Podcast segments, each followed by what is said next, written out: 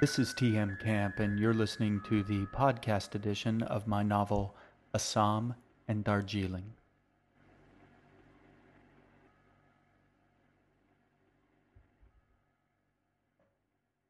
Book 2 The Winter Palace. Chapter 6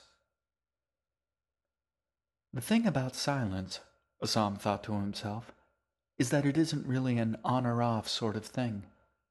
There's much more to it than whether or not you can hear anything. After all, there's always something to hear, even if only silence. Silence has layers and variety, just as much as noise does. Assam had discovered this by degrees. He lay there on his back in the underworld with a damp rag folded over his eyes, and he thought about all the different silences he could recall. That angry silence, filling every room in the house like smoke when his parents were having an argument. And then there was the silence when he awoke in his room in the middle of the night, the whole house awake around him. A patient, watchful silence that made him long for the days when he was younger and allowed to crawl into his parents' bed in the middle of the night. And yet that middle night silence was the very opposite of the comfortable, early morning silence when he, in the very same bed, in the same room, in the same house, would awake without fear or concern, and lie on his side watching the dark windows of his room turn pale with early gray light. And there was one silence that he knew better, trusted more than any other, the silence within himself, a silence so familiar that it was almost a physical place, a location, a little room that he could step into when he needed to, a place where he could think and the answers would come to him, a place where he could listen, and, in time, secrets would be unraveled and even lost things could be found once more. He'd known about this silence his whole life. Since early on, he'd known that it wasn't something he could explain to anyone, let alone tell them about. Once, when he'd been very young, he'd asked his babysitter a question. Assam had heard something, something inside her thoughts, something about a boy, and so he'd asked her about it.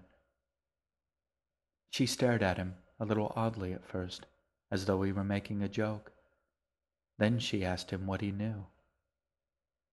So he told her what he'd heard. She stopped him before he could finish, sent him into the other room to watch a video. Even over the cartoon noise of the television, he heard her crying in the kitchen. He was afraid to go and talk to her again. After that, his parents had to find a new babysitter. She suddenly had become very busy. His mother and father thought him clever, perceptive. Words like gifted and intuitive showed up often on his report cards. His friends didn't seem to notice that he was much different from them, and perhaps he wasn't really. They each had their own gifts when it came right down to it. His sister, on the other hand, she seemed not only to know about the silence within him and what it needed, she also understood what he could do with it, although, of course, she'd never spoken to him about it. It was one of the few subjects upon which she was uncharacteristically silent. There was a silence in the room he was in right now. A broad, restless thing that reminded him of lying in the doctor's office on that fussy, paper covered table, waiting. It was the silence, the unique silence, created by a grown up and a child in the same room, one of them waiting for something to happen hoping the other would do something and that it would be soon. And in that silence, something changed. His mind started to come alive. It was as if his thoughts were cleaner, crisper somehow, as if someone had thrown open the windows in that silent place inside him, letting the air and the light in. He'd always been able to listen.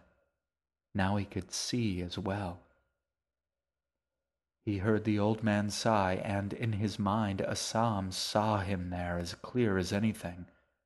He saw everything, The wooden chair, the hands folding down the dog-eared corner of a page, the rag white with a faded pattern that might have once been leaves or ivy, the water in the silver bowl, specks of something that looked like dried grass floating on the surface, dark green stones at the bottom. Wring the rag out, place it back over the boy's eyes, his eyes once more before getting back to the book. He saw it all, but only in flashes, as though the room were lit by lightning. He saw it all. Assam took a deep breath and held it, turning around slowly in the new place he'd just discovered inside.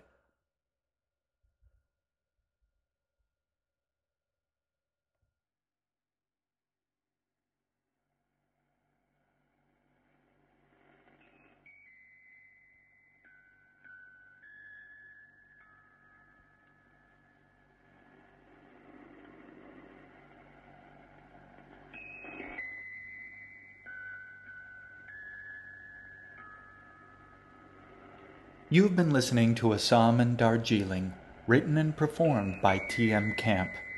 A new chapter from the book is available each week, free to download at the iTunes Store. To find out more about Assam and Darjeeling, to read my weblog, or to send me your questions and feedback, visit my website at www.tmcamp.com. I hope to hear from you. Thank you for listening.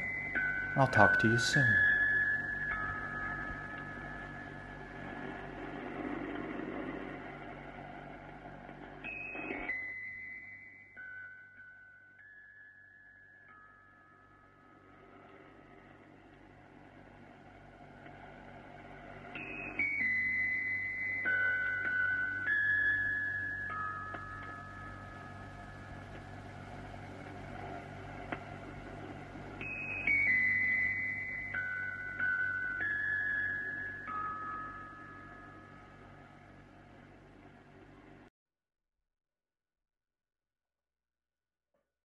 This podcast was written, performed, and produced by T.M. Camp and may not be copied, distributed, transcribed, or otherwise reproduced without his express written permission.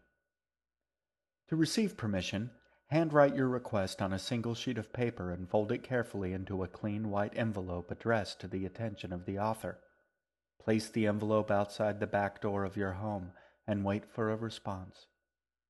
Don't worry, the foxes know where to find him.